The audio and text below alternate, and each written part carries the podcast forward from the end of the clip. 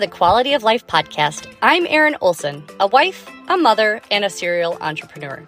After starting three successful businesses, I've learned some hard lessons regarding the ins and the outs of starting and running a small business. My intention is to share my knowledge that I've learned from the School of Hard Knocks, so you don't have to learn it the hard way like I did. Each week, I hope to guide you to the next level in your business or in the business that you work in. So let's go. Hey guys, welcome back to the Quality of Life podcast. I'm Erin Olson, your host, and today's episode is all about how to be present with your family when you own or run a business. This is such a hot topic, let me tell you. And first, I gotta tell you something. I am not perfect nor do I ever claim to be. I am doing this podcast strictly to help you with all of the things that I have struggled with and fought about for years. So, this topic, especially, is something that I have struggled with for years, and I still have issues where I struggle with it. And I'm going to tell you that as a business owner, I have failed my family miserably. I had to learn how to do this whole life balance thing better before I destroyed the most important thing in my life next to God my family. I grew up with a single mom who had to work extremely hard to support my brother, sister, and I, and she is a great inspiration for how to work hard.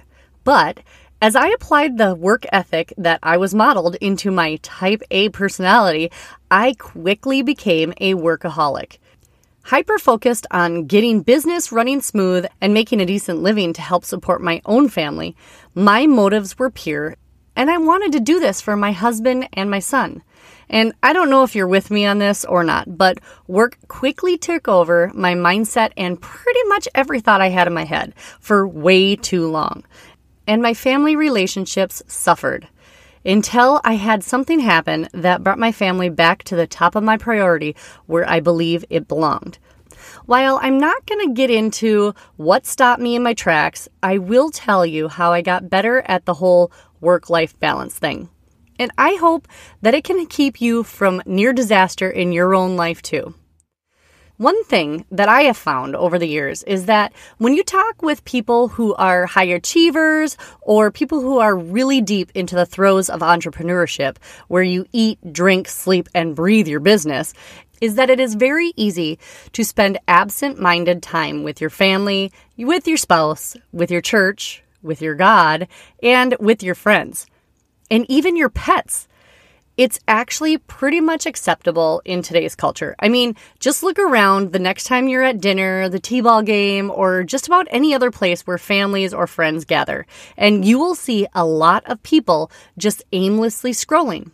Or heck, is it even possible to go to the bathroom without a phone nowadays? Oh my gosh, TMI, so sorry. But no, this is not about your phone. I just want to tell you what I have learned over the years to help you to have more presence with your family, your friends, your God, your spouse, or anything that matters to you. Bottom line, there are a few things that I have used to help me leave work at work, even if it is in the office in the next room over. The first thing to do is called the worry tree or the trouble tree. This is a story that I heard years ago, and you can put your own spin on it, but I remember hearing it and it was enlightening to say the least. So, the worry tree can be a real or imagined thing, but here is a story as I remember it. There once was a carpenter who was hired to help a man restore an old farmhouse and had just finished his first day on the job, and everything that could possibly go wrong went wrong. First of all, on his way to work, he had a flat tire that cost him an hour's worth of pay. Then his electric saw broke, and after work, his old pickup wouldn't even start. His new boss volunteered to give him a ride home, and the whole way, the carpenter sat in stone silence as he stared out his window.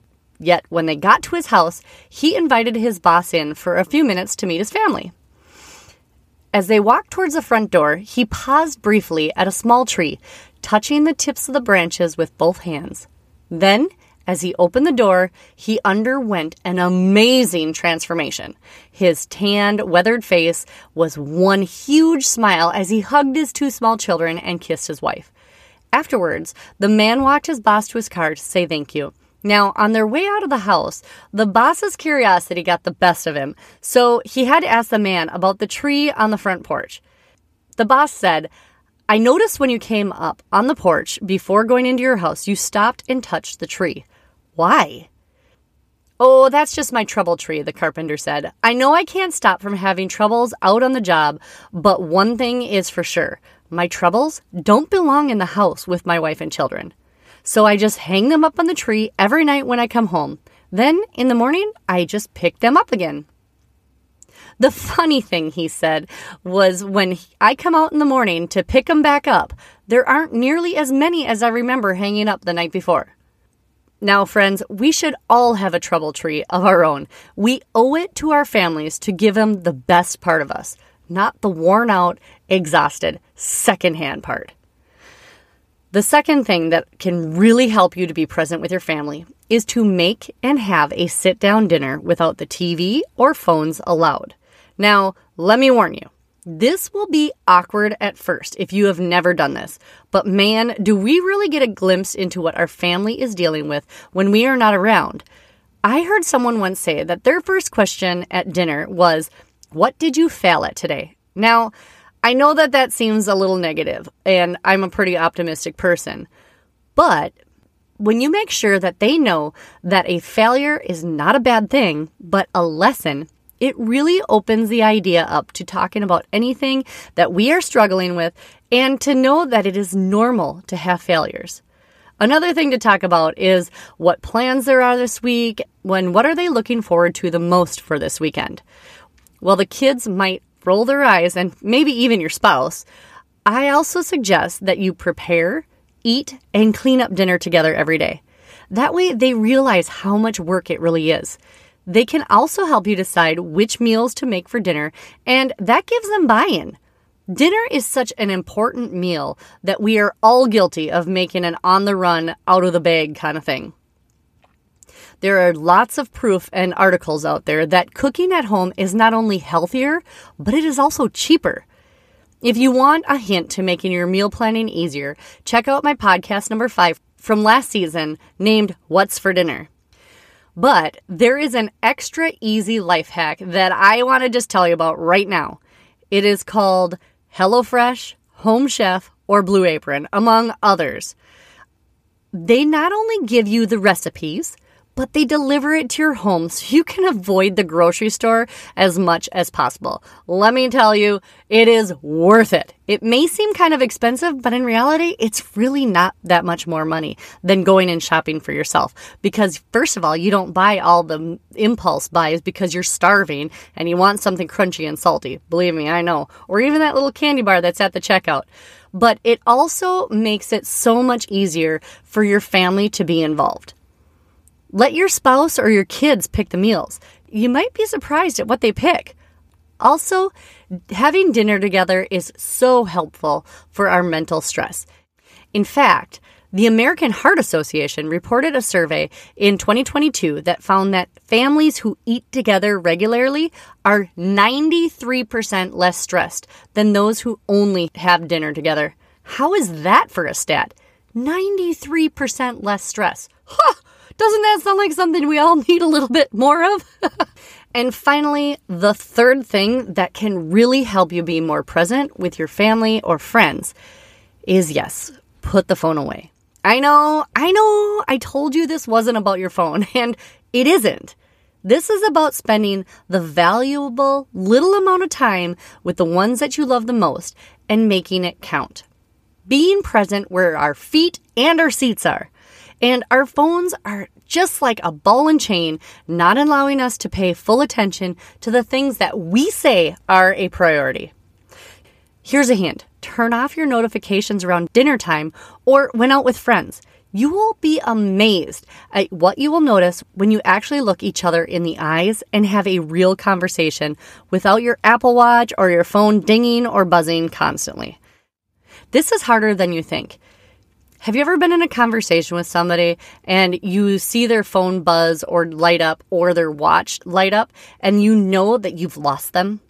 I have, and I know how it makes me feel less important, even if they dismiss it and they come back to the conversation. It is such a game changer to not have that distracting you for even a half a second. And you don't lose your train of thought. You don't have to pick up where you left off because you can continue the conversation.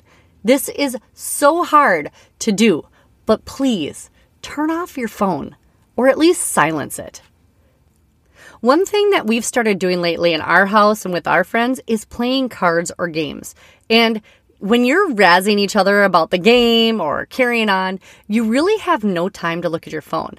I have forgotten how fun it is to play cards. We play this game called Five Crowns, and it is such a good time. It's very easy, so even your kids can play, but it's also very fun and challenging, and it anybody can win at any time. So if you see it at Walmart, Target, or online, it's called Five Crowns. I'll put that in the show notes as well. We used to play cards all the time when we were younger, and it is a great way to spend time together. Now, guys, we are not guaranteed any more time on this earth, not even the next minute. So make the most important moments count. Work hard at work, and when you are spending time with a family or friends, be intentional about that time. Remember when we talked about blocking time way back last year? Well, block out a little more time for them. Then, if you still have work to do, do it when everybody is asleep the house will be quieter, and you'll probably get way more done in less time. Oh, and I have one more little hint.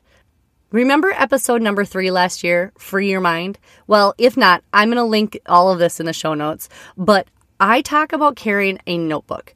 And when you do, if things come up that you need to address for work, you can write it down and then come back to it when you're not trying to be present.